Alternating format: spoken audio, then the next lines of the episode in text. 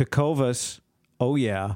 I was just looking at some pictures of a concert Luke Bryan, my wife and I went to, I don't know, 10 years ago. She had some old cowboy boots on. This is like a couple weeks ago, and I said, You, you need some new boots because we're going to see Luke Combs. So she went to tecovas.com and they're just perfect. She loves them. You can do the same. You go to tecovas.com. These boots are Austin designed, Texas tested, handmade down in the boot capital of the world, Leon, Mexico. If you've ever wondered, can I pull off cowboy boots?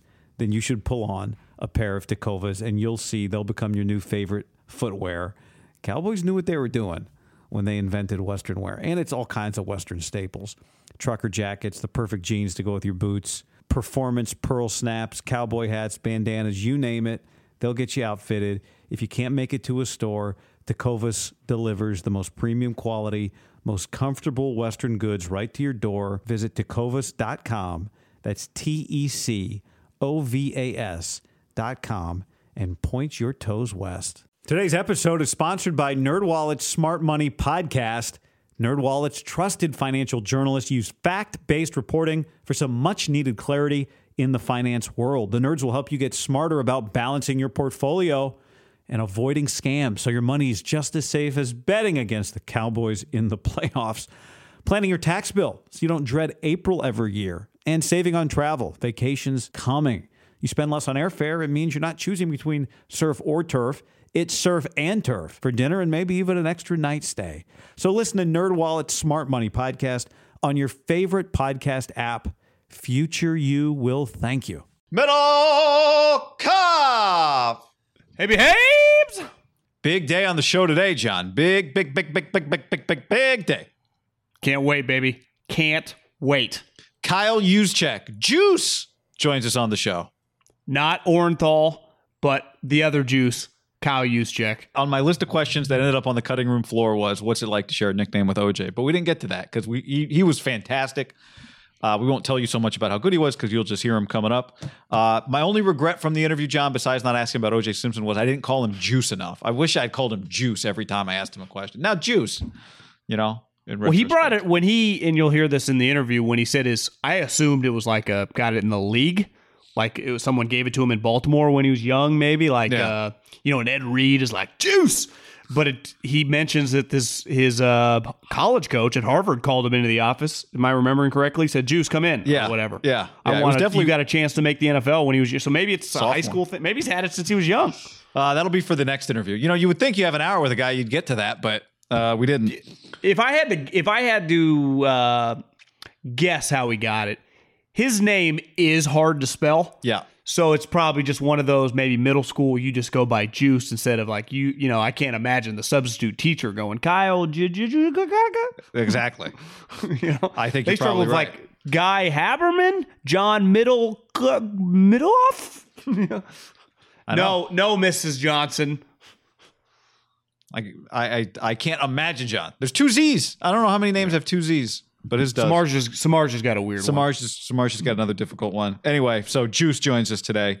Uh, don't forget, we'll get to a mailbag at the end. Subscribe, rate, review on iTunes, five stars, and uh, leave us a question in your mailbag, and uh, we'll get to it. Yes, we will. We also have a bunch of separate content, separate from the uh, the podcast, up on this thing called YouTube. Uh, just type in Haberman and Middlekauff, and uh, we got a ton of content up there. One thing we like to do, especially after an interview like we do with Juice, is we talk about on YouTube a lot of the stuff that he told us. So it's like uh, you know, after the interview, we go through some of the stuff he said and react to it. All that's on YouTube. And you can just watch the whole interview with him if you want on YouTube. I should say one thing.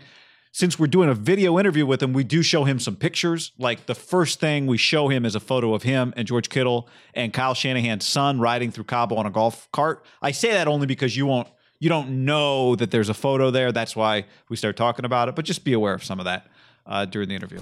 All right, Middlekauff. How great is this? Five straight Pro Bowls. a free eight, the only free agent OW on the market. Kyle Juszczyk joins us on the podcast. Welcome, man. Hey, what's going on, guys? How you doing? I'm good, man. Uh, like I was telling you guys off air, I'm, I'm a regular listener to Haberman and Middlekauff, promo code HAM, promo code HAM. so excited to chop it up, man. What would you say you use promo code HAM on the most? I don't know what, you know, not everything is legal depending on the state you're in.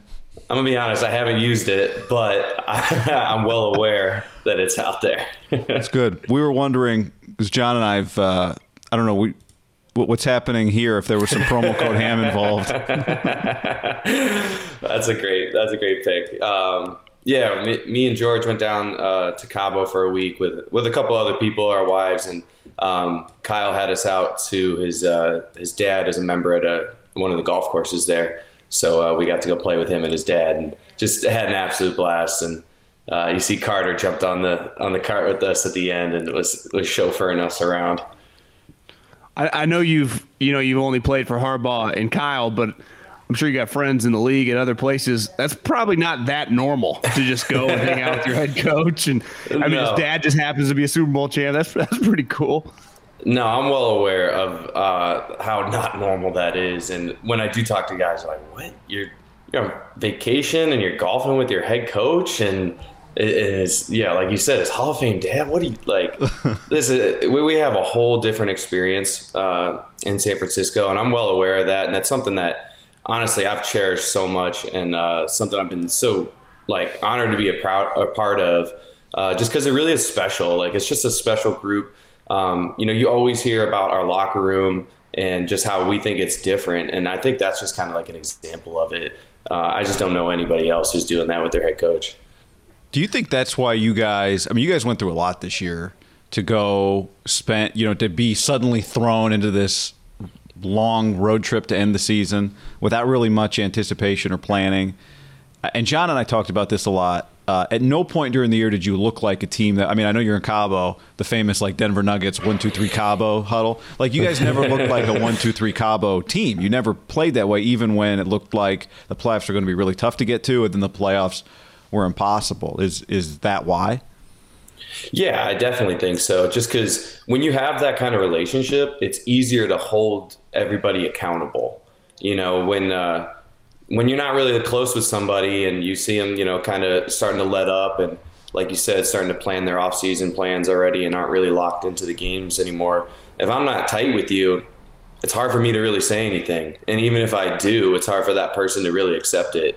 Um, so when you're actually tight with somebody, you can you can check them and be like, "Oh, are you in today? Like, are, are you are you all in?" And uh, that's why I think, like you said, you don't really you didn't see us um, look like a team that didn't want to be there. You know, even despite the the crazy circumstances, we still, you know, we're happy to go out there, practice, work hard, just because that's that's just how we do it, and we really don't know any other way. Can we get back to Kyle? is Kyle ripping tequila shots and shotgunning beers, or is he kind of around you guys? I mean, how does that go? I don't want to give away all the secrets, but we were definitely having a ton of fun out there, man. Like a little, definitely too much fun. Uh, our, we were not out there just to play golf. The, the from, golf cart says Shanahan on it was something. Yeah, from the stories I hear, Mike, I is, is, Mike looking at Kyle and you guys like what is going on? Because stories I hear about Mike, I don't know if Mike was doing that with like Elway and Bill Romanowski.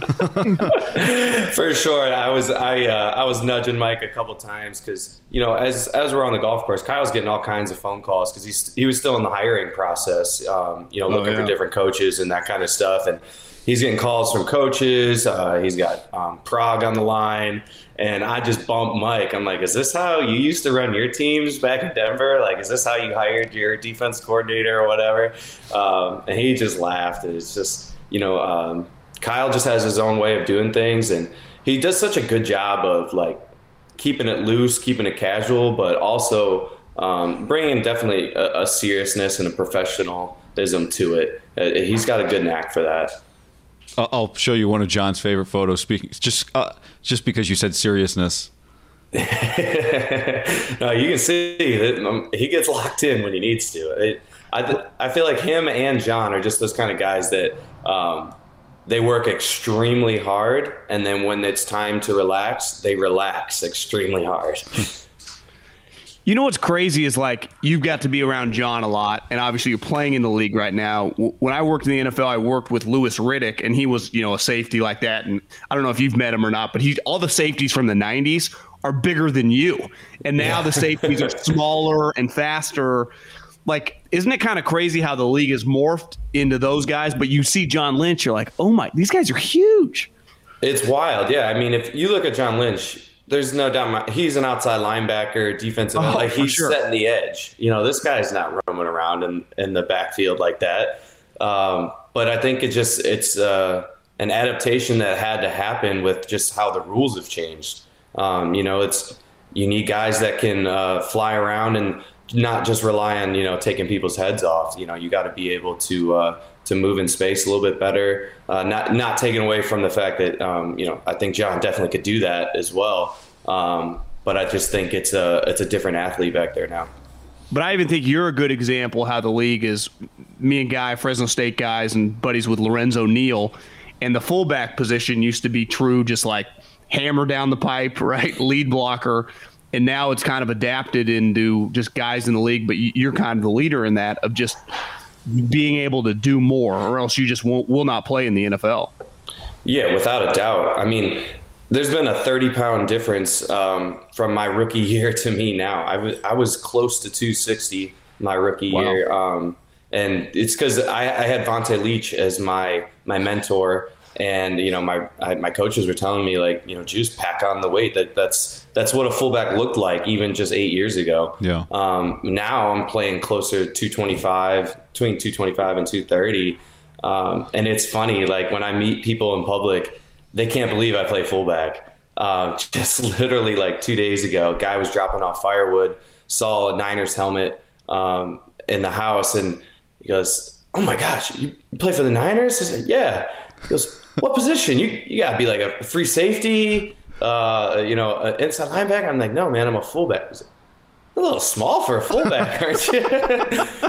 and if I hadn't gotten that comment so many times, I might have actually been like a little offended and wanted to, you know, beef it up a little bit. But I literally get that comment so often that I'm so used to it, and uh, I take no offense because I know like people they have um, an image in their head of what a fullback's supposed to look like, and if you're not completely dialed into today's game and you're not seeing me out there all the time, uh, you're just not used to seeing um, someone my size. Watching some Ravens highlights, it looked like was there a brief period where you wore like a, a light neck roll?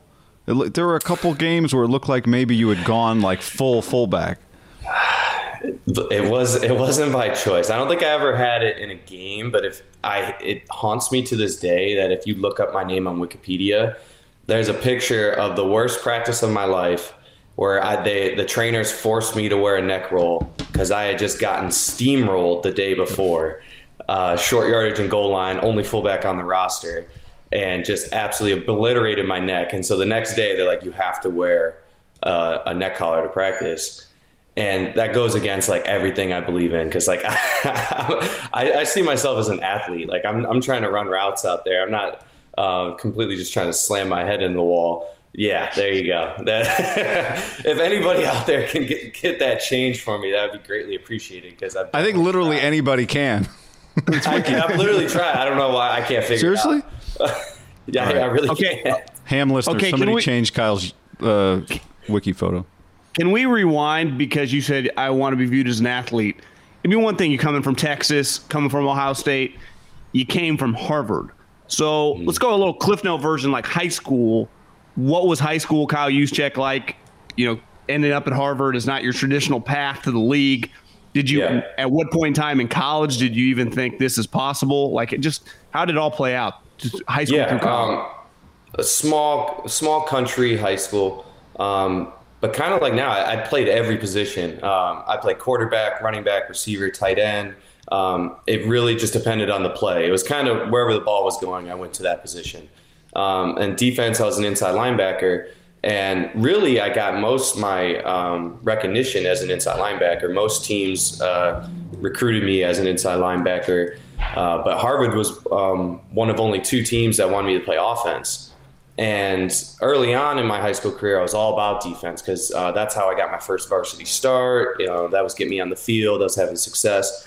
But it was my senior year that I really started getting going on offense, started scoring touchdowns. I'm like, damn, this is a lot more fun scoring touchdowns. So I wanted to take that into college. Um, and that wasn't the only, obviously not the only reason I picked Harvard, but it was a small reason because I wanted to continue to play offense. Um, so yeah, that was like uh, my, my part of my decision in, in going there uh, wasn't like heavily recruited. Um, the biggest. Like, did you have Division One or Power Five offers? No, the only Division One offer I had was Miami of Ohio, and they only made the offer after I called the the coach that was recruiting me uh, and told him said, "Hey, I'm going to accept this offer to go to Harvard." And he was really he's like, "Well, what would a scholarship to Miami do for that?" And I'm like, "Ah, probably nothing," because honestly, I don't think they won a game. They were 0 and 11 like the year prior, and I still, you know, there were guys every year we put at least um, one guy in the league from Harvard, and they were winning the Ivy League every year. They have, um, you know, the top winning percentage in um, one double A for a while there. So uh, I just felt like that was a good fit for me. But were you uh, like at what point if you're going to go to Harvard, you've got to start being ready to go to Harvard probably before Harvard starts recruiting you, right? Like academically. Yeah. You're all right. Sorry, somebody just walked in. Um, Got that Pro Bowl bonus money doing some renovations. As long as you don't turn into a cat during this video, it's fine.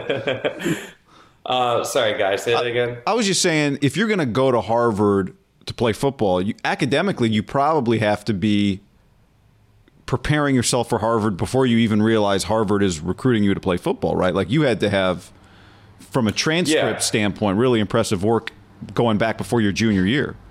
Yeah, definitely. I, I just I had always had good grades. Um, a little bit of that, I think. I, it's not that I didn't go to the toughest high school in the world. Um, I, you know, I should give myself a little bit more credit, but um, uh, it, it was honestly it, was pretty easy, and um, I was lucky enough to. Uh, we had a program. Uh, it was like a distance learning thing where you could take classes at Akron University while you were in high school. And it was something my older brother had done. Uh, so I started doing it my junior year, and um, it added like an extra weight to your grades. So instead of like a 4.0, there was on a 5.0 scale. So when Harvard saw I, I had like a, a 4 6 GPA or something like that, and then I tested really well in the ACT and SAT. Um, it, it was pretty easy for them to uh, to get me in once they saw I could uh, I could play some ball too.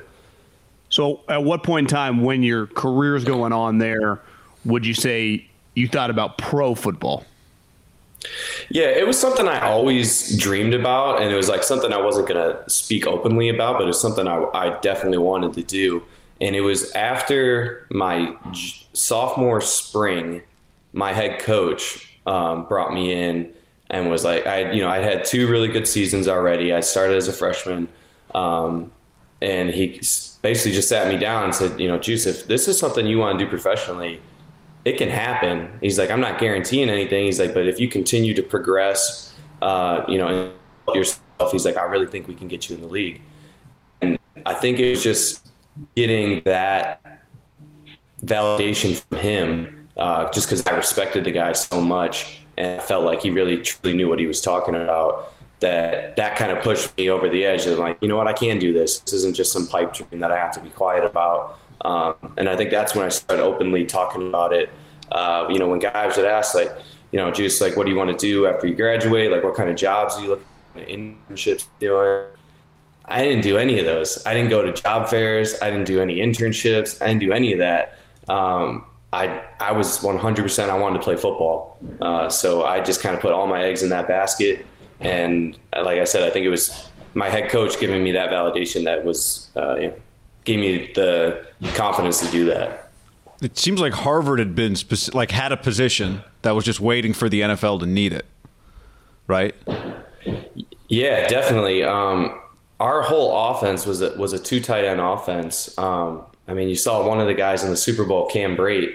Uh, that's my guy. We played together for three years, and it was him and I didn't come off the field. It did not matter uh, whether it's you know it didn't matter the situation, short yardage, goal line, uh, third and long, whatever. Everything was ran out of two tight ends, and him and I would just switch out who was the Y and who was the F, and uh, it was pretty cool because I really got to develop uh, a unique skill set that did transfer into the NFL um, pretty well because I I played all over the field, and I think that's something uh, that we're seeing more is guys play multiple positions. I mean, you see, I mean Deebo Samuel, wide receiver, but the guy basically is a running back.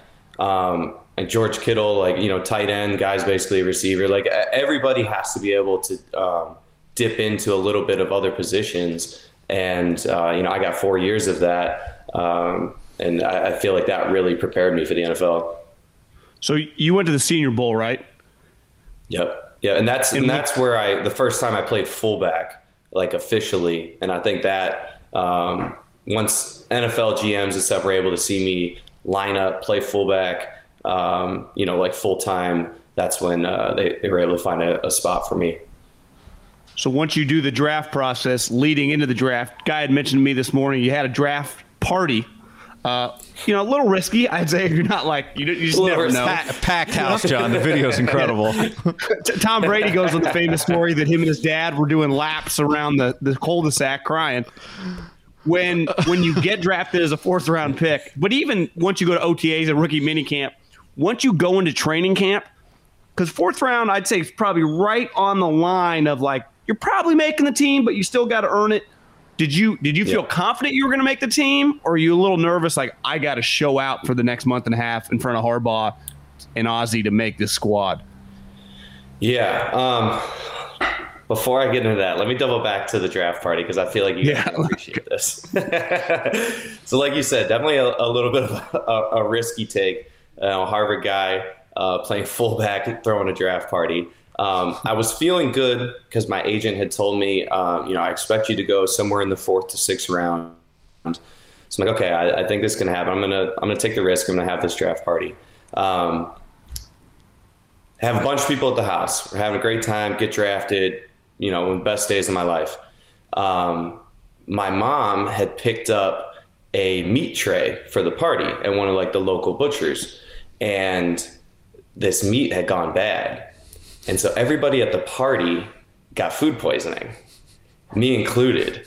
And so, you know, I got all my high school, like college buddies, they're all staying at the house, like we're all having a good time, like celebrating, and everybody gets crushed at the end of the night. Everyone has food poisoning well, then our septic tank breaks. So nobody can go to the bathroom in the house. On the greatest so day of your life. Like, uh, greatest day of my life just turned into a complete nightmare by the end of the night. Uh, so you can only imagine, you know, how that ended up for everybody. Uh, it's like a line in the hallway. The, yeah, I said, luckily we lived out in the country, and you know there were other places to go to the bathroom than just in the house. But don't they, don't they um, fly you to was, Baltimore the next day? Um, it was a little different back then. I don't. I think I had a week until I had to go. Oh, okay. Um, I think I had a week until we had rookie minicamp. Yeah. Oh, that would have been even worse.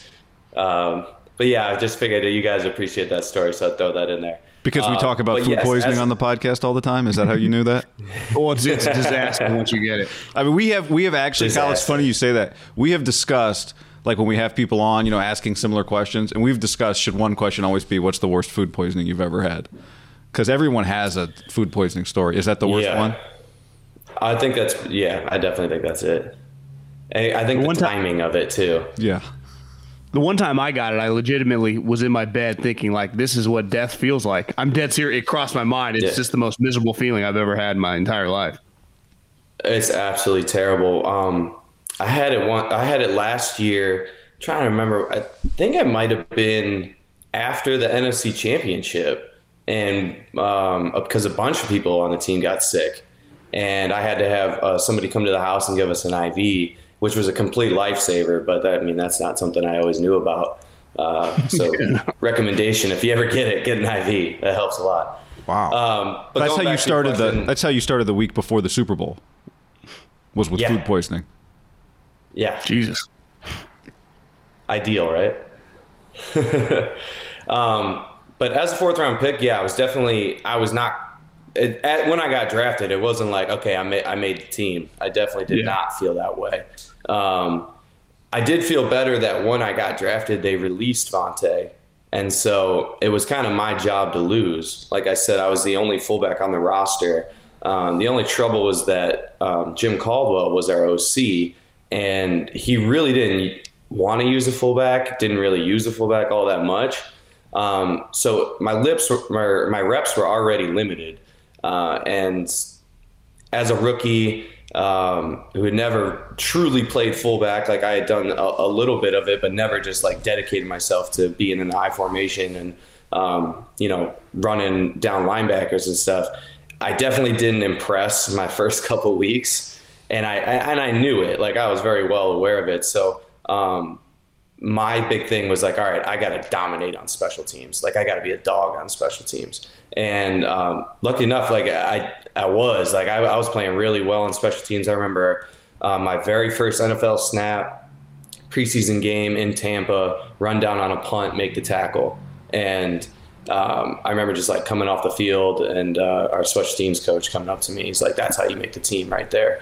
Uh, so I knew I was going to have to make plays on special teams, uh, especially because they brought Vonta back after they had seen me play uh, fullback for a couple live reps once we put the pads on, which goes back to our story of me wearing the neck roll. Uh, it's because I just got absolutely obliterated. So the next day, I had to wear a neck roll, and Vonta Leach was back on the roster. so you can imagine where my confidence was at that point. Uh, so yeah, I, I knew I was going to have to grind to make the team. John, let's take a quick break from Juice to remind everybody that you can save 50% on a Sleep Number 360 limited edition smart bed plus special financing on all smart beds. Limited time. Go to sleepnumber.com slash ham. Yep, guy, you've had a sleep number bed. I've had a sleep number bed now for a long time. And listen, I, I, I'm not like a Michael Jordan, like a Tiger Woods, where you read about these guys like they only need like three or four hours to recharge put their head down at, at midnight, back up at 4:30 in the morning. I'm a guy. I think you're a guy. Most of guys, I'm sure listening, need that seven to eight range and need a good night's sleep, and that's where you separate. Because most people you see slogging around, even in this, even in Corona, it's like, where's your energy? What are you doing when you're out? You know, doing whatever you're doing, you need energy. That's where Sleep Number comes in. Sleep Number sleepers uh, studies show sleep much better, and the better you sleep the more advantages you have in life, the more advantages you have in business. I can't recommend enough. Sleepnumber.com slash ham. That's right. Smart bed features work. Sleep Number 360 smart bed features get you almost 100 more hours of proven quality sleep per year. Right now, get that quality, life changing sleep and save 50% on Sleep Number 360 limited edition smart beds, plus special financing on all smart beds only for a limited time at Sleep Number stores or sleepnumber.com slash ham. Yep. Sleepnumber.com slash ham. Proven quality sleep is life changing. 50% off Sleep Number 360 limited edition smart bed. Like I said, special financing. Sleepnumber.com slash ham. Back to juice. Did you think at that point at any time, like, are you looking around the league, always counting? Because I saw you, when you talked to the media at the beginning of the month, uh, you know, about free agency, one thing you said was like, you know, yeah, I'm thinking about now I'm in it now, but it's something you're always kind of thinking about every year. Your career is like, you know, what's happening? Are you watching the league? You know, like your first, your second year in Baltimore, going, how many places, how many jobs are there really for guys like me? Like, how many of us are out there? And when it comes time to compete for a job, what, what is it? Is it is it 12 of us competing for six jobs? Is it 15 of us competing for three jobs? Like, was that always a part? Is that always a part of the way you look at the sport? I don't think so. My first and second year, um, honestly, I just don't think I was. I wasn't aware enough. I was just so just you know tunnel vision. What can I do to make this team? Um, that I, I, don't think I was even. I wasn't in any place to even be looking around the league. To be totally honest with you, honest with you, and um, I think almost a little naive to what was going on. I don't think I knew um, what a uh, you know how close or how tight uh, of a race was going to be and how hard it was going to be to make the roster and really make a, a, career out of playing fullback. You know, I I think when I got when I got drafted, that's really kind of all I was thinking about. Oh, all right, I got drafted. This team uses a fullback. That's all I have to worry about. It wasn't until probably year three or four that I started looking around and I'm like, dang, there's you know, there's only 20 of us. Um, and not, you know, people need a reason to keep you on the on the roster. So I'm like, all right, I got to start you know, set myself apart and, and give them a reason to, to keep me around. Okay, let's fast forward then a couple years. You become a free agent, and I, I, you know, Kyle just got hired, John Lynch, and I vividly remember that they signed all these players, right? I mean, Hoyer was up there. I, I can't remember. There was a tight end up there. Obviously, you were up there. Pierre Garcon was up there. And uh, the big story, I mean, you were the highest paid fullback in NFL history. And it was like, you know, they gave all this guy all this money. Four years later, you, you know, you played every snap for him as long as you were healthy, right? Then, so, John, uh, John, then they get on the podium. They're like, "Oh, we call him an OW," and everyone's like, "A what?" yeah, what, what was that? You know, just going into free agency, Kyle gets the job, and then they feels like they went full court press after you. Yeah, um, you know, San Francisco wasn't really on my radar till uh, late in the game. I just hadn't really heard from them too much. Early on, uh, I had heard from a lot of the East Coast teams, uh, Philly, Miami, Buffalo. Uh, they were all in there. And you know, funny story. Uh, the night, the night before the Niners came into the mix, um, Buffalo was the the leading team. They had the highest offer. Uh, seemed like a, a good place for me to go play. And the night before, um, my wife, uh, she was almost like ready to cry because she didn't want to live in Buffalo at the time. Like it, it we had, uh, you know, just started, like we weren't even engaged yet. Um, you know, it's not when you are initially here living in Buffalo, it's like not the best place uh, to live. And they definitely weren't the team that they are now. Uh, things are a little different now, and now Buffalo seems much more attractive. Um, Yeah. But that night before, we thought we were going to Buffalo. The next day, I told my agent, I'm like, hey, if you can get San Francisco to just match their offer, I'm there. And so uh, he, he came to them with that, and they did. And um, I mean, San Francisco, like we've seen, it- it's just been the perfect fit for me. You know, Kyle and, and Coach McDaniel have just had such a, a vision for how they wanted to use me. Um, and it's just, you know, it was such a, a seamless transition. Did you think? I mean, you you were here at the beginning, like John said with Kyle, as most people know. I think the game, and that first year, you guys won six games, which for a first year coach coming off the history that the Niners had had was was pretty good. I, I think the, the eye opening game was the week three game, the Thursday night game against the Rams, right? The color rush jerseys. And the Rams went on to win the division. They, everyone knew the Rams were like the Rams were ahead of the Niners in terms of development. Uh, what did you think of Kyle coming into that season? And like, was that a mo? I know from the outside that was a moment when people thought, okay, this guy's got a team that's not quite as ready as that other team to compete maybe on a high level, and they just went toe to toe. Was that an eye-opening moment in the locker room that game? Yeah, definitely. Um, I had always, I had just kind of known Kyle as the offense coordinator that he was, and um, just the, uh, you know, the play calling guru that we all, you know, talk about. But it wasn't until I actually got there and, you know, in a game like that against the Rams that I saw just what kind of leader the guy was. You know, the, the Rams were, um, you know, at the top of the league and, um, you know, everyone was kind of looking up at them. And for us to just go in there and not, to play against them and just not back down whatsoever. And we've we've got a, a, a team just full of you know I don't want to say no name free agents, but you know guys that um, not a ton of other teams uh, were going after, but Kyle felt like fit his scheme and he had a vision for what every guy was going to do. And for us to go out there and have a such a competitive, crazy game like that, uh, and him lead us the whole way uh, was just one of those games, like I said, that you just recognize like this guy's more than X's and O's guys. Like he can lead people and motivate people to go out there and fight. Well, it's weird. Like if you just if you didn't watch the team every snap and every game those first two years, the record wasn't great. That second year, injuries. Uh, Jimmy tears his ACL. You guys end up with the number two overall pick, and it's just you know. Then all of a sudden, you look up halfway through the season, you guys are eight zero and just kicking ass and taking names. And that season was it something? Obviously, you guys think you're going to be good and everything, but once you start winning games, at what point did you go? We, we got a legit squad to make a run here. Was there a game? Was there a moment? Honestly, yeah, it was. It was honestly pretty early. Uh, I think I want to say it was the first or second day of pads, and it was just watching our defensive line and that just seeing them absolutely get after our offense. Like, you know, we, you, people always talk about how in training camp, like the defense always starts faster. You know, it takes a little, a few more days for the offense to gel. But this was just something next level. We were not ready for what this defensive line was bringing us, and we we had a hard time practicing first couple days. They they were just in the backfield, run or pass, just absolutely wrecking us.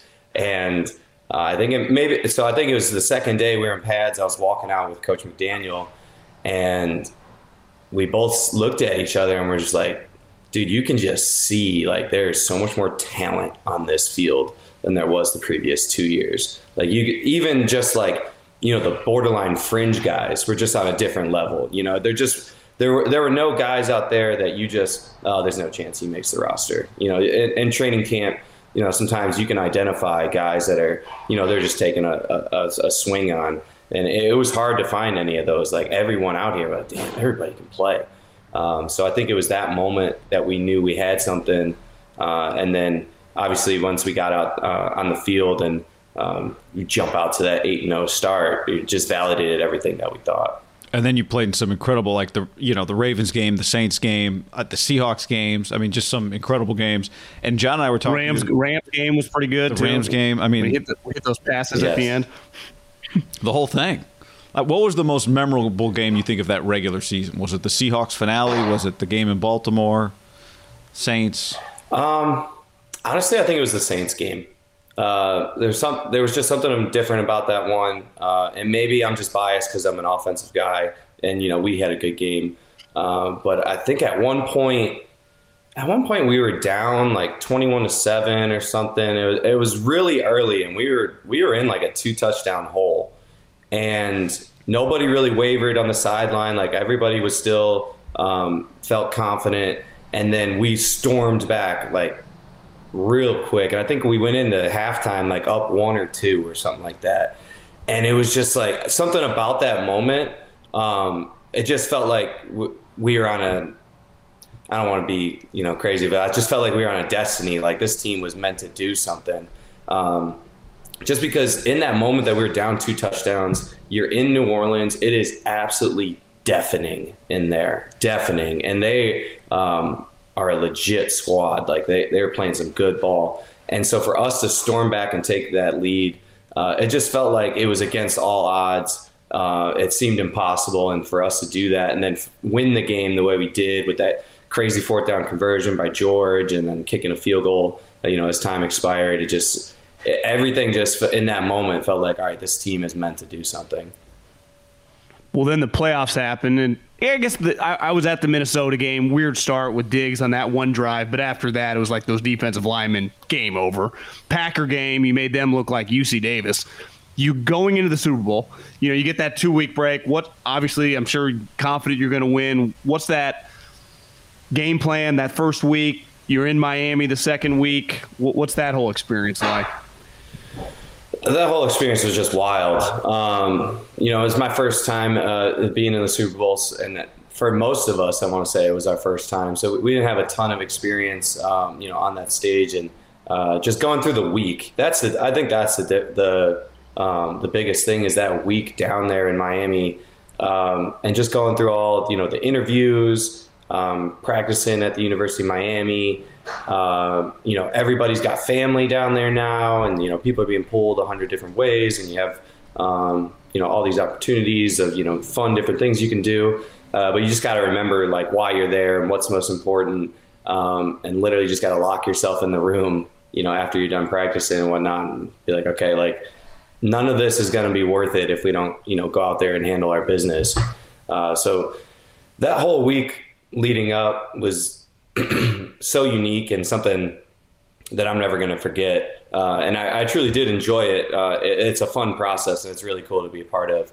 Uh, and then just that game, um, it's so You hard scored to a, you scored a touchdown in the Super Bowl, bro. I mean, you scored a touchdown in the Super Bowl. I know, and honestly, like I don't even know if the magnitude of it hit me until this past Sunday watching this Super Bowl. Um, I had a, a couple friends at the house, um, and we're watching the game, and uh, just in the like the the pregame, like the 30 minutes lead, leading up to the game, they're doing all these kind of like hype up videos and whatnot. And my wife and I, I can't tell you how many times we started like tearing up and like like crying a little bit. Like it just brought back so many emotions and it just like made me appreciate the magnitude of that game like literally everyone in the world is watching that game. Everybody in the nfl wants to be there. Um, and it definitely like it hurt watching it. Um, you know i enjoy watching it just because i love football and i love seeing it played at the highest level but it hurt man. Like it, it brought me right back to that game. Uh, but it also made me appreciate, like you said, like scoring a touchdown in, in the Super Bowl is uh, it's a small collection of people, and it, it's really cool to be able to say I did that. Cause you pointed, and you were pointing like your family was sitting like right, right there, right, right by the end zone. Yeah, that. Um, yeah, we have a great video of it too. My family's literally like 20, 30 yards from me, and that's that's exactly what I'm pointing at. And luckily enough, the people that were sitting behind him filmed the entire play, like me going in motion, me coming down, catching the ball, jumping in the end zone, and you get the view from the end zone of me doing that, and then my family's right there in front of them, just going absolutely wild. And literally, like anytime I watch that video, I instantly get goosebumps. It's, it's just such a special moment. That's awesome. What's crazy in a month time, right?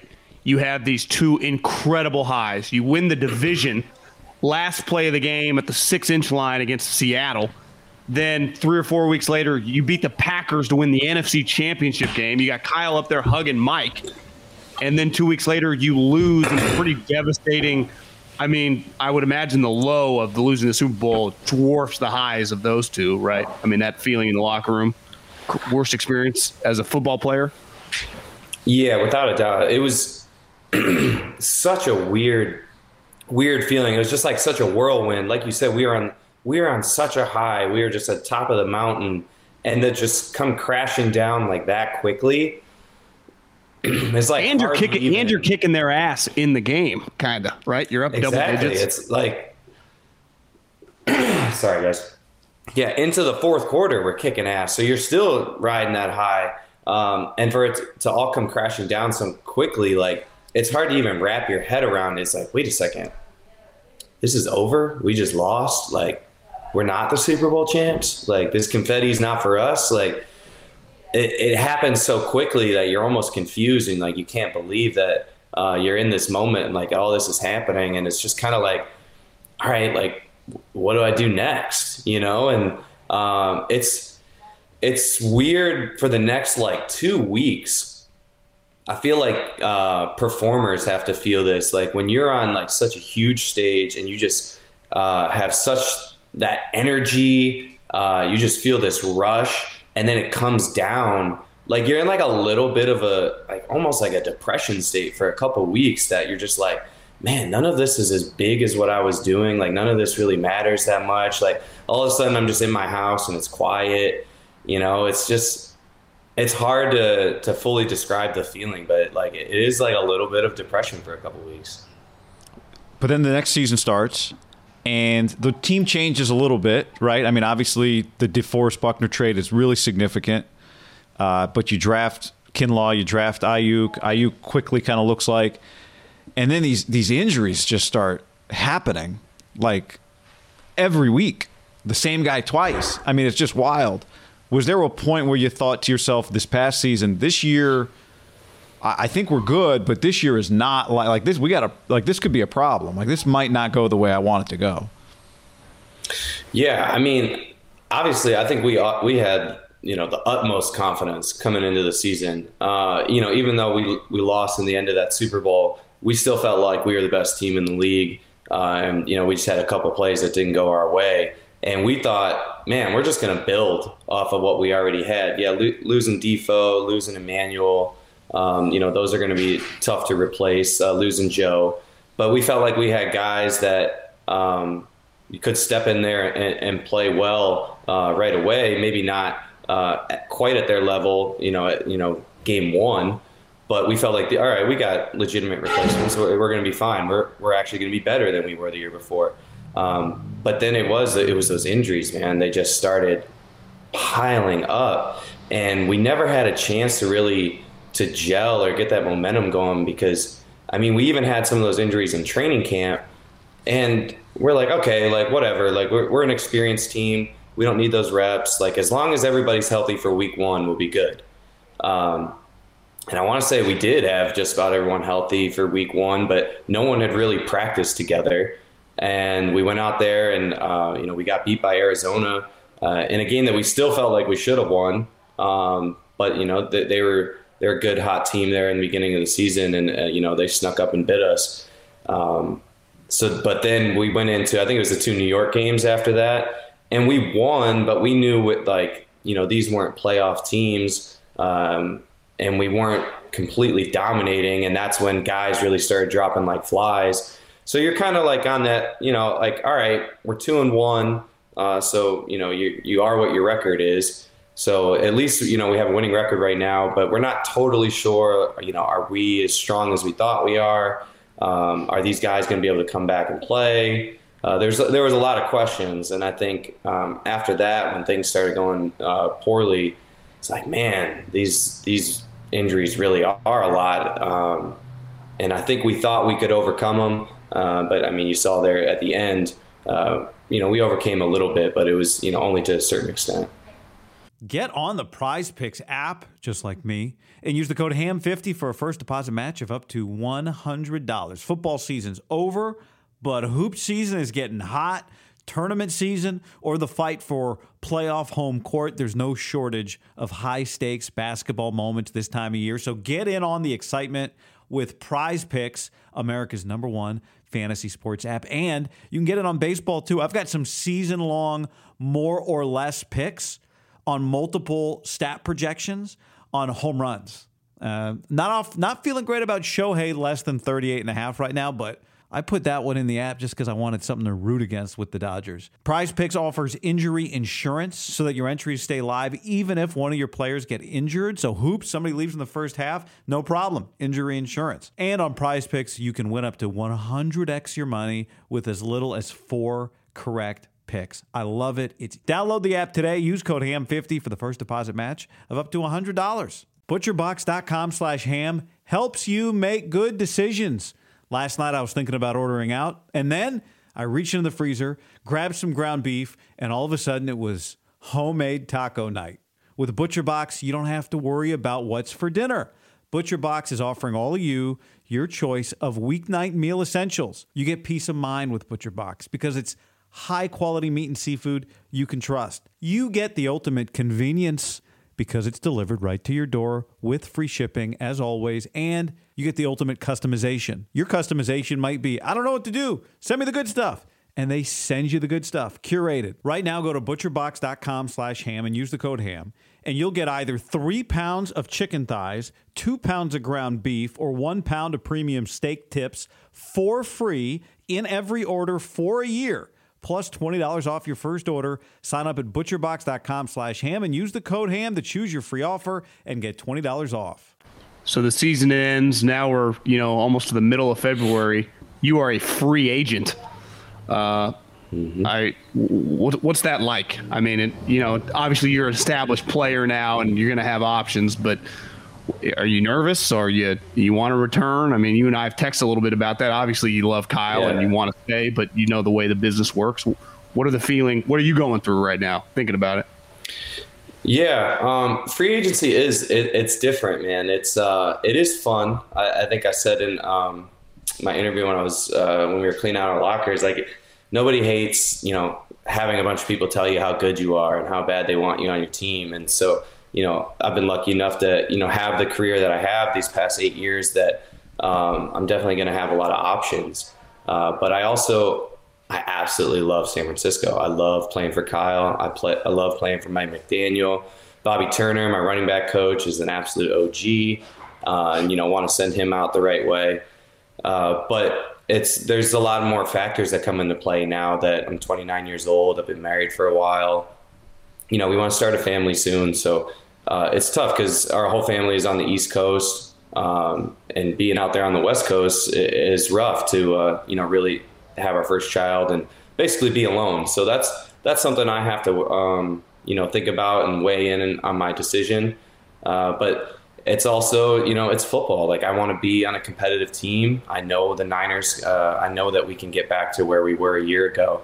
Uh, so you know it's tough for me to want to just you know give up on what I started. You know we talked you talked about that um, that press conference where we all got introduc- introduced. Um, I felt like I was it was like a recruiting class at, in, in college. You know, I did my four years at Baltimore. Now I was going to go do another four years you know, at my new school with all my new uh, teammates. And uh, I just felt like I was such a big part of uh, starting what we did in San Francisco that it is something I want to finish. So those are all things that are going to have to be, you know uh, have to work themselves out, and also the the salary cap that makes everything a little trickier too because now um, you know teams don't have the money to spend that they thought they did, and you know it's not all about money, but a lot of it you know comes down to money. This is a business. Not trying to work for And- free here, you know.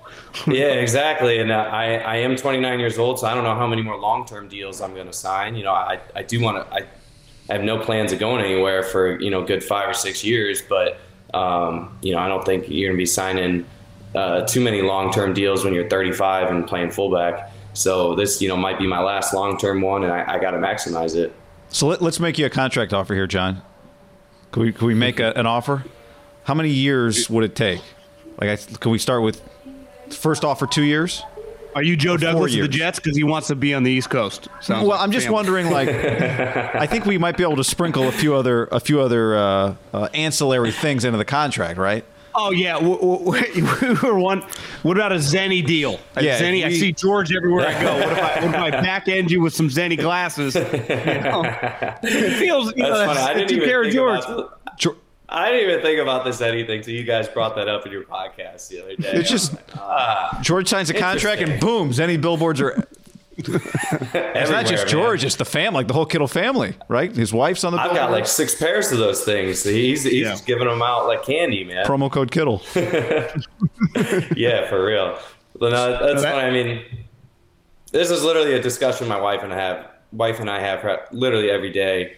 Uh, is just going through offers. All right, the Niners offer this, but the Dolphins offer this. Like, what what's our decision? You know, and that's it's something that it's. Um, it is fun. It's a fun exercise to go through, and uh, you think you know what you're to do, but it's not till uh, those actual hard numbers start getting thrown your way, and you got to start putting pen to paper that uh, the magnitude of it really hits you, and uh, you don't you don't truly know what you're to do until you hear those numbers. Okay, so Miami. So War- she still doesn't want to go to Buffalo. Is that what you're saying? Yeah. We're, we're making it. But we're not ruling out Buffalo. Oh, Buffalo's okay. not- Yeah, I mean, if you see you guys played him, you see them, they're pretty good. I'll text Sean McDermott right now. I mean, they, they're pretty They're good.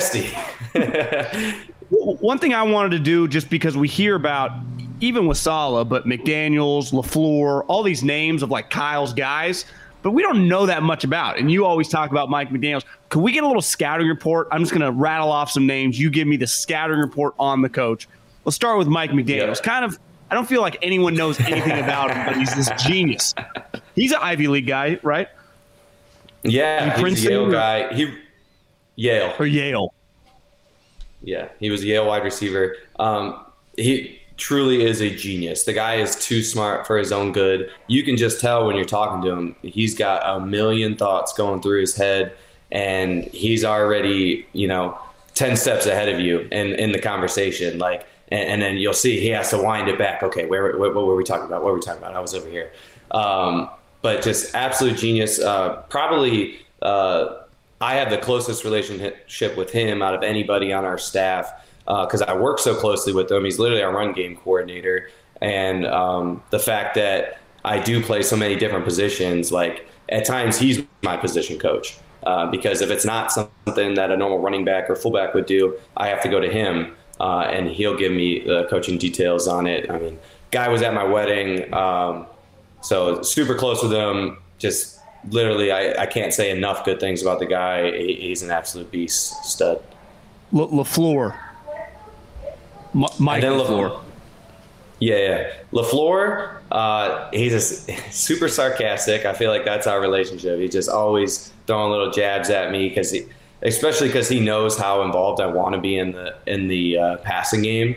So you know, we'll come into install and um, you know he'll have three or four you know kind of deep shots to me where you know I'm bluffing the linebacker, running a wheel, and be like, "Hey, Juice, like enough pa- enough plays in you for in here for you this week? Are you gonna ask for an extra million on your contract next year?" Like, you know, it's just constant banter with him. Um, but really on uh, you know, his X's and O's. Like, I feel like uh, he's gonna be such a good offensive coordinator because he is kind of an extension of Kyle, and I feel like him, uh, Kyle, and him really think very similarly.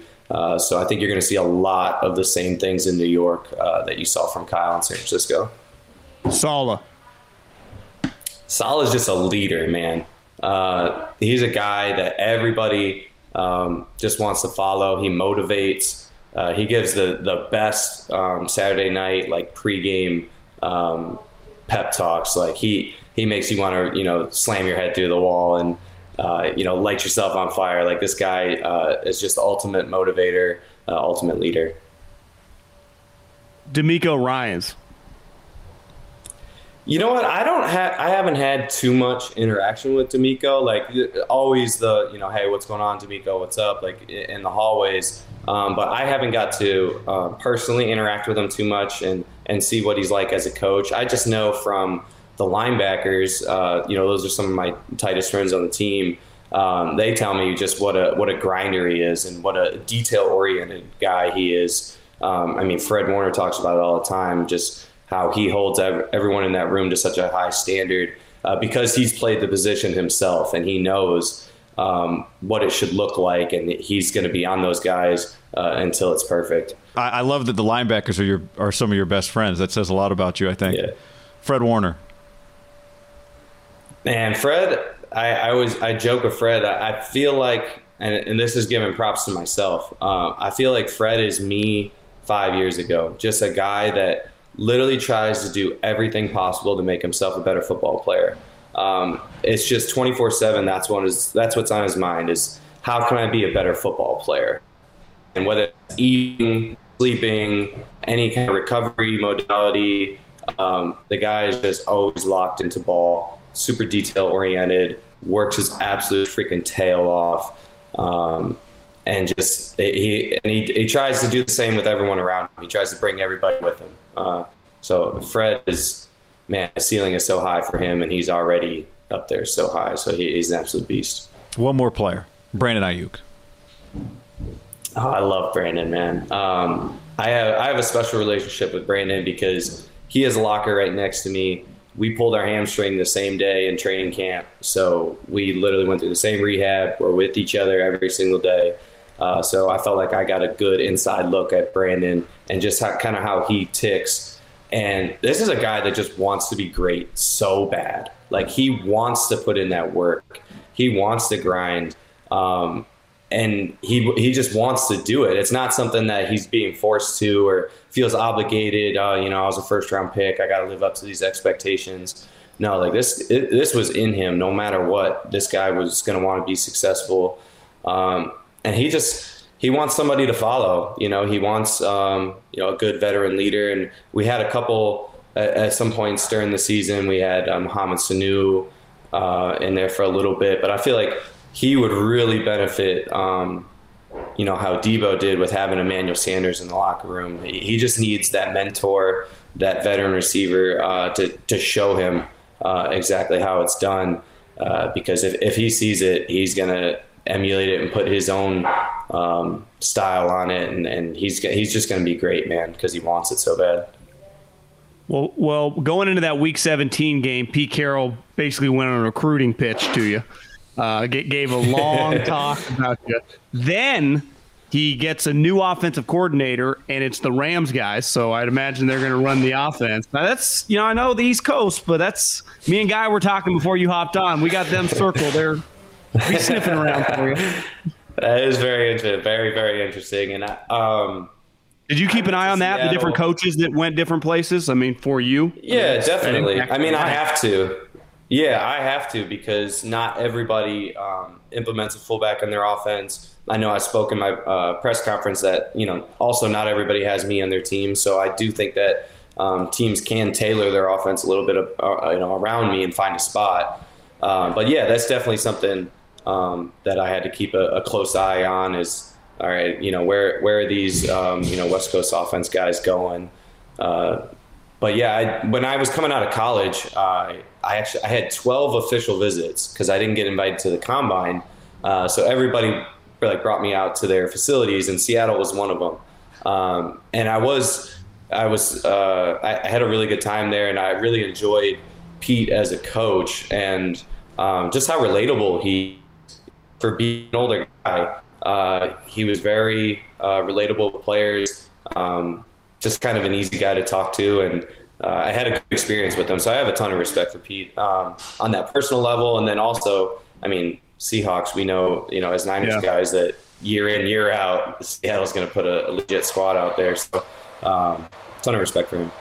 Joe, why don't you ask? Uh, you had a good question about because we say because kind of to that point. Well, why don't you ask it? About the Shanahan offense? Yeah, about just all the guys out there because we just start seeing all these guys and we're like, well, all those are destinations. Yeah, we just talk about the Shanahan offense, which is basically just the zone running scheme. But like you said, a lot of Yeah. them, you look at, you know, Arthur Smith in Tennessee or the Green Bay Packers, they're not using a fullback, but partly like you insinuated, they don't necessarily have you. I mean, do you feel all those teams, all his guys throughout the league would be interested? Like, are you expecting to get a lot of calls from those type offenses, or is it just because they've morphed away from it and Kyle's unique that way? What is the No, Shanahan I- I offense? mean- I don't even know what it is really. Like, how would you? Yeah, I I, know what so. I think it is. How do you describe it? I mean, it, honestly, it it's hard. It Kyle's offense is whoever he has on his roster that year. I mean, Kyle's offense with Robert Griffin and Alfred Morris is different than what it is with Jimmy Garoppolo and George Kittle. You know what I mean? Like, Yeah. Kyle is very adaptable.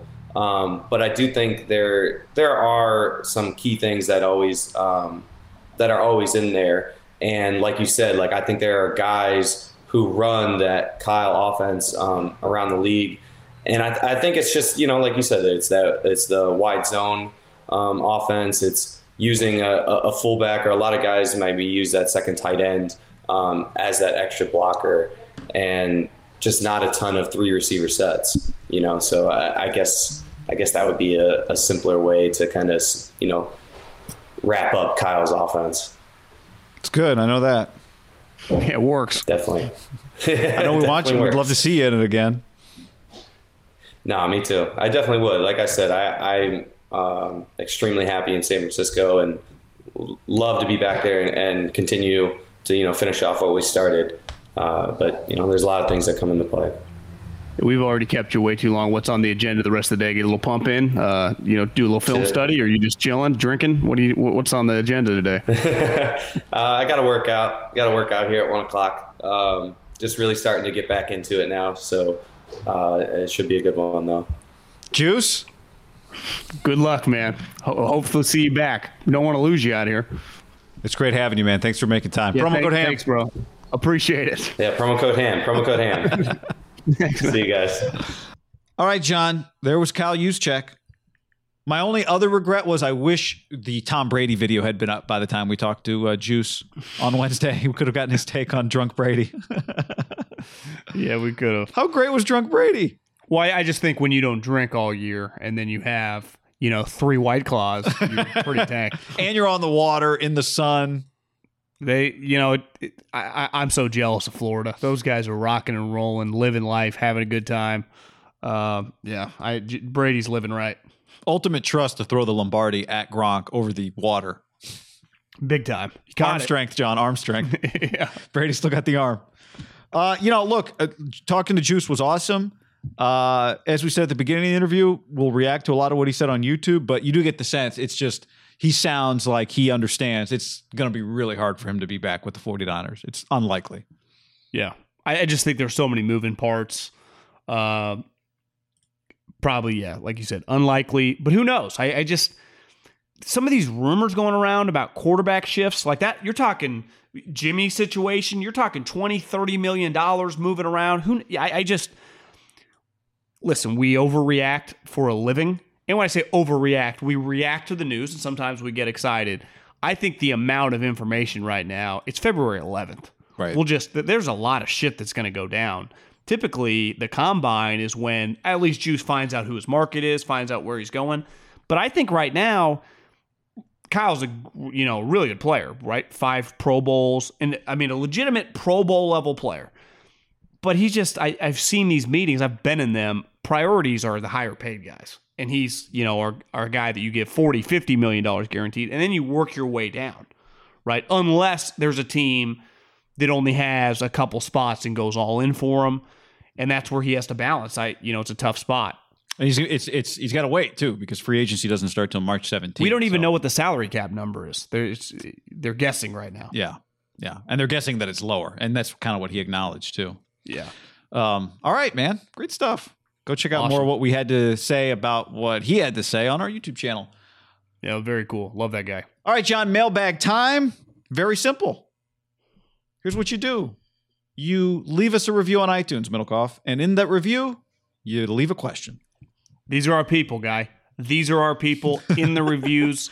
Uh, they, they they keep food on our table. That's right. We would love for you to put your real name just because I always I don't look at these until we're about to do it and I stumble all over everybody's screen names. I know. But here we go. When, when people say food on their table, like the super rich guys mean like steak, I, I just mean like a Chipotle bowl. Yeah, we're not asking for much here. No, I mean a cheeseburger. Uh, cheeseburger. Uh, AJ in NorCal. Great show. First, Sledgehammer intro took the pod from good to great. I'm glad you like it. It's probably going to have to go soon. Uh, Do you think we can call someone to see, you know, like Simmons did with Pearl Jam? I don't know. I'm friends with Eddie guessing. I'm guessing the ringer still has to pay like ASCAP fees or whatever all that stuff is. Yeah. I don't know if Peter Gabriel is um, a still with us and b a sports fan, but we could reach out. If they find out in like three years and we're ten times bigger than we are now, could they sue us for like the last five For the years? been backlog, I think they probably could. We'd have to probably remove that stuff. Okay. Um, the day you left 95.7 was a sad day for me as an avid listener. I started listening less left uh, less once Papa left. It was all over. Way to not retain talent. Silly. See, this is why I don't read these until they're here because I like finding out what what is said with with you and everybody together. Uh, here's the question: With Wentz and Darnold worth a one, how much is Mariota uh, Mariota worth? His contract's affordable. I think with two years left and the historic play, he's way better than Darnold. Couldn't the Raiders get a solid defender or a decent pick for Mariota? Pod is awesome. Keep it up. Thank you, AJ and NorCal. Could they just do a player for player swap? Yeah, Would that benefit Gruden thought. more? Could you just get like a solid linebacker or like a, a DB that a team doesn't want? Maybe. We always talk about nickel corners when it comes to player for player swaps for some reason. Maybe they're undervalued players, but Well, they're they not anymore upon a because a, yeah. a nickel corner is a starting corner. Uh, I don't know. You see, DJ, D- D- as in Daniel Jeremiah, thought that the Wentz compensation would be like a second or third this year, and the one would be next year. Interesting. You know, so and yeah, I don't think he's just throwing that out there. Uh, I, I I do wonder. We've been in the Bay Area for a while, and it, it was just for a ten year run. Just you know, the buy or the seller had so much control. Like you would try to buy a home or a condo or whatever, and there would be fifty people at the line. So the seller was just like, "It's on like Donkey Kong, right? I'm gonna pick who's buying it. The number's gonna go way higher." It's the opposite for Carson Wentz. Like the the buyers are in control. You know, Howie, who is a great negotiator and a great wheeler and dealer, he just doesn't doesn't have the leverage, right? And I think that's what's kind of bugging them is because they have this asset that they spent a lot on, but he's a distressed asset. Like he's not viewed at, and they still might get a first round pick like next year or whatever. But if you would have said three years ago you trade Carson Wentz, we would have been talking like, what are they getting? Like three ones and two twos or something? Right. So it's it's probably once you really start hearing what your guy's worth to other teams, I do wonder if it's a little jolting, right? there are a lot of the Bay Area market, right? There's a lot of sales that happen in homes with no contingencies. Like there are people who are buying homes just it's so competitive, they're just waiving the right to do an inspection. The problem for the Eagles is everyone has the inspection paperwork on Carson Wentz, and it's not good. Yeah. I mean, it happened to me, guy. I got bent over when I Yeah, it's just Creek. it's it's it's the nature, but it's not. Uh, to your point, that's a great analogy for Carson. It's just not the situation they're in. Now that said, to AJ's question, I you know historically, yes, Mariota's had some better play than Darnold for sure. I don't think he gets you more than Darnold, which is why I like the idea of a player. Because I, if we're talking about a pick, he's asking what's the decent pick. I think we talked about it before. I, I don't think you're getting better than a fourth, um, for him. So Yeah. right? Four is that where we settled? kind of feels like that, yeah. Okay. Next up, good question, AJ. Thank you. Uh, this is from B Ra. I listen to a lot of Fox Sports media, especially Cowherd on the road to recovery. Uh, Trent Dilfer is a frequent interview across many shows. In war, there are those troops that carry regret because they survived and their brothers didn't. I can tell Dilfer doesn't truly think he deserves his ring because that defense carried his team. So is the 2000 Ravens repeatable? NFL is so different than then. You fellas are great. I, there's a lot going on in that in this mailbag question. I don't get that that much with Trent on the ring. I and I've listened to him talk a lot. I'm sure many people have because he's on a lot of these type shows with Russillo Cowherd or whatever. I I sense his regret was when his physical talent was special because he kind of came in the high pick that he got thrust on this shitty team. He was around low level coaches, and by the time he always talks about like Holmgren, and once he got around like really good coaches, he was so much older and he kind of broke down. I do think his physical gifts, throwing the ball, and his love of football, his regret is more, at least from my opinion, just listen to him talk, in the early mid 90s when he was this physically talented player. He was on the equivalent of, I, I mean, I don't even know if there probably is one really in the NFL right now of like, what a joke. It'd be like probably like the Timberwolves or something, you know, the Kings. Talking about the Bucks? decade. Yeah. Yeah, t- Steve There- Young there's was like, not get, there's Steve not Young Bucks said, "Get me out of here!" Right? There's not a Bucks in the NFL right now. Would you agree with that? Like Stafford was with the Lions and he had success. yeah, no, I agree. Um, The Browns and the Raiders. Have everyone's even so shook. much richer now, too, right? Um, from an, from a team standpoint. So you can buy coaches that are better. Uh, so I completely agree with you. I haven't thought of it in these terms, but I don't think I, I don't ever. I've never talked to a player who feels like they won a ring they didn't deserve ever. I've never gotten that sense from a player, and I don't get that from Dilfer. I think what you do get a lot is what you just said, and I I did a uh, we did a podcast the other day, and afterwards I I made a video for LinkedIn, John, just because I was like, oh, let's try a LinkedIn video about Brady, and and Get the- on that guy. uh, and the, it was uh, rave reviews. It's been all over the internet. Not really, uh, but the point was like, what's different about Brady? Like for anyone that doesn't do a job that requires you to be in your physical peak to do it well, which is almost all the jobs, your prime is not 32. Right? Your prime's like 45, 50, 55. When you really know everything that it takes to know to do your job at the peak peak, to be in total control of of your environment and to be totally locked in, to have control of the the operating room or the the courtroom or the podcast or whatever you're doing. You're not in your prime at 30.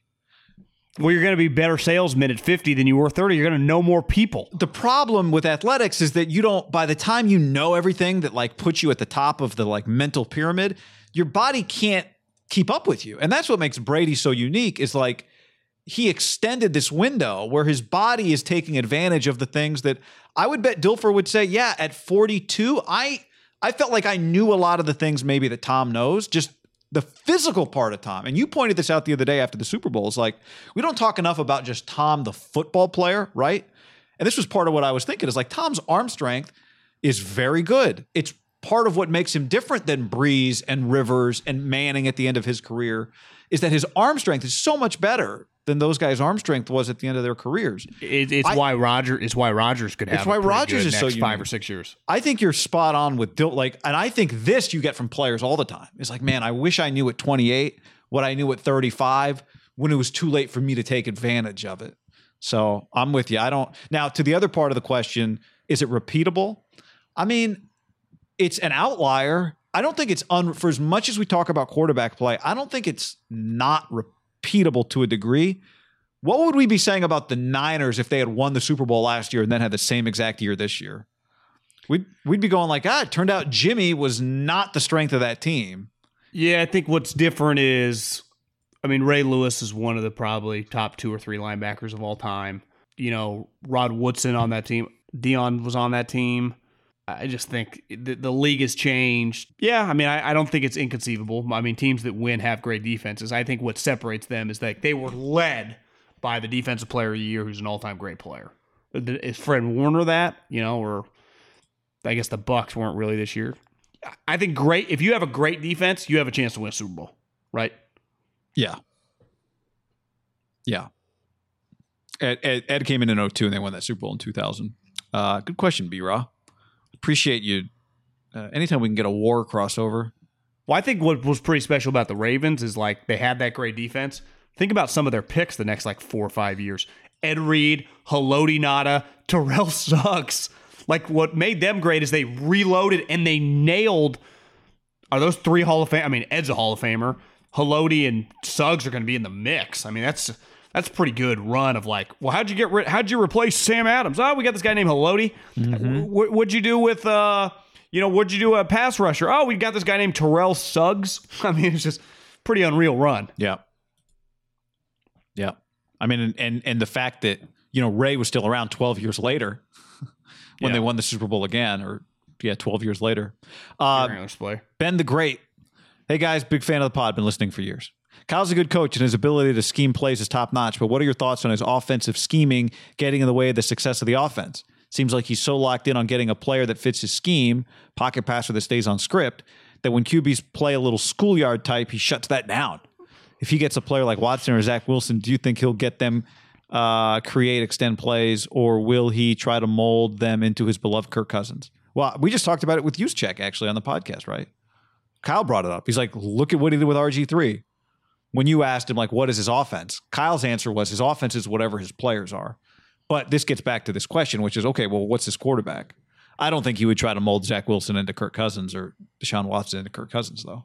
Yeah, I think I, I think somewhat that question is unanswered because the consistency beside the one RG three year, and I think looking back, that it's been proven that was forced on them, and they just they did what they had to do to survive, and it turns out they were so good And thrive. They I mean, they made him the rookie of the year. And, yeah, they survived and thrived.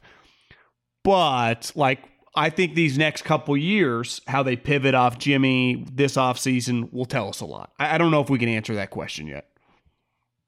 Uh, because like- like someone DM'd me the other day, Kittle down Andy- the middle was the guy's handle, and he asked a similar question. So you're right, it is something that people are asking a lot. Like like I think people like and they use Andy as an example. He's had 25 years of being a head coach and all those different you know Donovan to Alex to Michael Vick to Mahomes, right? You just Right. go, "Oh yeah, he'll do whatever." Kyle right now is viewed as like, "Yeah, he wants Cousins." Yeah. Um. All right. Next up, uh, this is from a Perdomo. When will we get an Al Davis versus the NFL breakdown? Did you watch that thirty for thirty last week? I just I watched probably the last 20 minutes. I watched it. I loved it. I know some people were the uh, the deep fake Al Davis and uh, uh, what's his Rozelle. name? Uh, Pete Rozelle was uh, was weird. Uh, the I was convinced the deep fake Pete Rozelle. I was like, who does this sound like? And then the next morning, I woke up and it hit me. It sounds. He sounded like um, George Steinbrenner from Seinfeld when Larry David's doing Steinbrenner. That's who the fake Pete Rozelle sounded like. I loved the whole thing though. It was great. I I, I I'll uh, I'll tell you my favorite part. But what what uh, how about you? What did you think of what you saw? Yeah, well, I just watched the last part when uh, he basically LA didn't come through on their promises. The, the thing, Al didn't have any money, yet he kept dictating all these terms to whether it was Oakland or LA. It, it, it wouldn't even be possible now. I mean, Mark somewhat did that, but the league, he was in cahoots with the league. What was separate is Al was like this renegade trying to do all this shit. The league was fucking didn't want him to do it. He didn't have any money. And the league, you just watch it. You got God. The league didn't have the money. Yeah. it was it was a profitable endeavor, but what they are now, relative, I, I say all the time, the Brady Manning are the Bird and Magic of our era or of my lifetime for football. And like Bird and Magic, the NBA in like the 60s and 70s wasn't some ching ching ching ching. Bird and Magic was like rocket ship, and then Michael just took that rocket ship and landed it on the moon To the moon. Br- Brady and Manning, you know, kind of like you just watch clips of the NFL in like the 80s and it feels more like a mom and pop shop is unfair, but it's much closer to a mom and pop shop than what they are now. them guys. playing them playing a game on ice. How about that game? I don't. Raider fans will remember better. Or you probably didn't see that part. There's one. I didn't see it, You know, no. Al is pissed at the league because they made them play like a playoff game. On the field was iced over. Like I, I don't know if it was a. I don't think it was the Super Bowl, but it must have been a, a big playoff game. like the Chiefs or someone or Denver. It was iced over. The field was iced, and they were, you know, they were a more wide open offense. It really hurt them. They were not ground and pound. Uh, two other things that I loved. One, did you see the part? I don't remember the name of the town. There was a town after Al was mad at the Coliseum in L.A. or the Rose Bowl. Some town gave him a ten million dollar non-refundable check to like move fifteen miles outside of L.A. You know, the town's name is like I don't even know. San Bernardino or Yeah, something. yeah. Just say say the town's name was uh, Jonestown. Jonestown gives him ten million non-refundable. So he's like, "Yeah, I'm coming." And then the the voiceover's like, uh, uh, you know, you've never heard of the Jonestown Raiders, so you know what well, you know what's about to happen. And of course, Al kept the money. But whatever, it was they took a shot. It was non refundable. They gave him ten million bucks. He had every right to keep it. And he didn't move. He didn't move, but I, you know, it just who knows why it fell apart. But they had a big sign on the highway that said, you know, Jonestown, the new home of the Raiders, but they never got there. Um, th- then the other part, he's suing the league. The Chargers owner is like his sworn enemy. The Chargers owner goes into court, and Al thinks Is this, lies. is this before the Spanos family had owned the Yes, Chargers? Yeah. This guy goes into court, and Al Al thinks this guy's a liar, like besmirching his name, just a complete liar. The guy leaving the courtroom has a heart attack and has to be ambulanced to the hospital. The So- owner. The owner. So Al has to talk to the media and on one hand be like, I think this guy's a piece of shit. And on the other hand, be like, but thoughts and prayers. Yeah. I saw the part him and Rozelle hated each other, right? Like Yeah, mortal enemies. When I get Pete retires, and when he's retiring, he's in tears, and you realize like the guy's walking away from the commissioner of the NFL, and I wonder if it was a little bit like you got in as an early startup and you see where everything's trending and how big this I, was he forced out? Did he retire on his own volition? I, I didn't know what was i just that's kind of how i come in and al they go to al I, and he's and he gave him a lot of props he's like listen we've been at we've been warriors and in the in this like uh battle zone for a while but i respect his tenacity a little bit like the way donald and hillary talked about each other right they like had this ultimate respect you know, like Hillary was just he, he Donald would always talk about Hillary like she was a bulldog because she is. Like fuck, I wouldn't fuck with Hillary Clinton. And a little bit like Rozelle and Al, they they were kind of two peas in a pod, just on different ends of the of the spectrum. Uh, I, Rozelle, there was Because Al was at the West representing the West Coast, but at the end of the day, he's a New York guy, and he kind of brings And that he- fucking crazy he did. edge to him. and Pete Rozelle had to hand him a trophy like three times. And there was the one scene where they're like the players are are are Chanting. catcalling, like they are talking shit to Rozelle. And the story apparently is that like the players were going to pull a prank on Rozelle, and the key was going to be if Al said "Thank you, Commissioner" when he took the trophy, then it was that's the signal that the prank is off. So they show it like Pete hands him the trophy, and Al's just quiet and the players like, whoa, you know, they're making noise, like, and Al's just waiting, waiting, and then he says, "Thank you, Commissioner," and that means the prank is off. I, I don't know what they were going to do, but all right. Um, next mailbag question comes from uh, we did B Raw, we did age in NorCal. Sorry, I'm jumping all over the place here. Bill in Charlottesville. Awesome job, guys. Keep it coming. Fan since radio, now living in Virginia. Don't want to have to kill your boy Andy, but with a patchwork offensive line at some point, don't you have to move outside the pocket, get Mahomes outside intentionally, or keep more tight ends, not Kelce, in? Tough spot, but bad game for Andy? No? Question mark? Uh, I, I would say his one fatal flaw as a great coach is he's going to go down passing the ball. It's just what he does, who he is.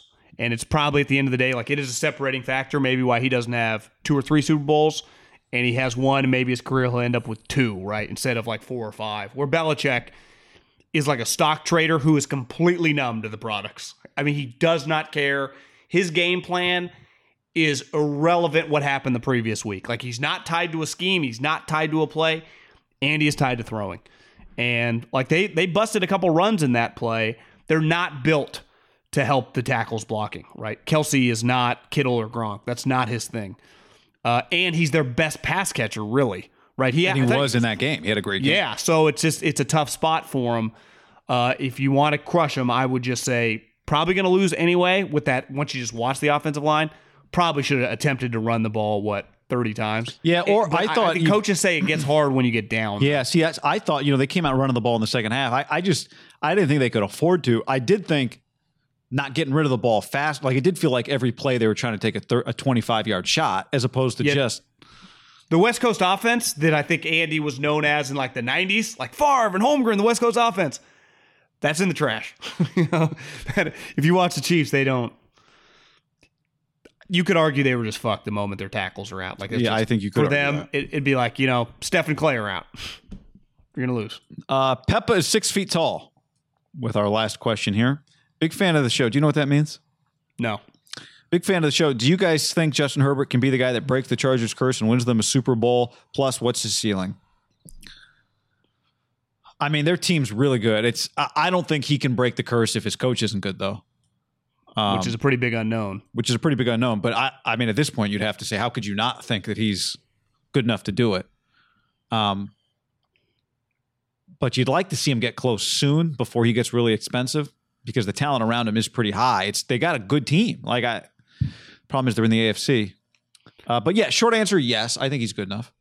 I think the standards are going to be pretty high this year. Like they're going to be probably a sexy playoff pick, right? Their roster's really good. Uh, he's on that rookie contract. I think these next two two years uh, are big for the guy's career because you can build the team around him, right? Because he doesn't make that much money, maybe even three. You don't have to pay him after his third year. Uh, I think his ceiling is sky high. You know, probably not Mahomes, but it's as high as anyone if Mahomes had never lived. Like part of it is like, well, not Mahomes. Yeah, that's just throw him in the tree. Like Mahomes is his own little category. Can he be a Pro Bowler for the next five years? One hundred percent. And if you have a Pro Bowl quarterback every year, and your team is talented like theirs is, why can't you make a run? But the this is a coaching league as much as a talent league, and they're hiring a guy that was in John Carroll in 2016. So it's just we'll see. Second highest ceiling in the league right now. I mean, Josh Allen's got to be pretty high, right? Yep. Josh, I mean, Justin's better as a rookie than Josh Allen was. but but the pushback I'd have is just J- Justin didn't have to win any games to get any credit this year. Like he was losing them all, but Right. it wasn't his fault. But no, it's but that's a great what point. happens in a tie game, Raiders, and they're both six and two, Stadium. right? He hasn't played in front of crowds yet in the NFL. Really. That's A- something. A lot of guys though had good seasons, but at least like Rodgers threw 48 touchdowns. Like I know he can. Yeah, but I've seen him do it before. Yeah, yeah, yeah. All right, good mailbag, everybody. Appreciate you That guys something to keep an eye. That is something to keep an eye on though. Even Big like time. Josh Allen, Herbert, Carr. Yep. had big bounce back years, and it was maybe Carson Wentz thrives with the fans. Maybe. That's what that's what Kepka says. He just says Maybe I he's a get a, little more. Yeah, Yeah, makes sense. it's a good call. All I'm, right. s- I'm serious. No, I know you are. I think it. I think it applies in every sport. I think it applied in baseball. I think it's applying in basketball. Um, so I think it'll apply in football too. What's the little guy's name in uh, Altuve? Maybe Altuve just had a down year. It wasn't the trash cans, it was the people. Great call. All right. Uh, on that note, give us more mailbag questions for next week, everybody. Later. Everybody in your crew identifies as either Big Mac Burger, McNuggets, or McCrispy Sandwich. But you're the filet fish Sandwich all day. That crispy fish, that savory tartar sauce, that melty cheese, that pillowy bun. Yeah, you get it. Every time. And if you love the filet of fish, right now you can catch two of the classics you love for just $6. Limited time only. Price and participation may vary. Cannot be combined with any other offer. Single item at regular price. Ba-da-ba-ba-ba.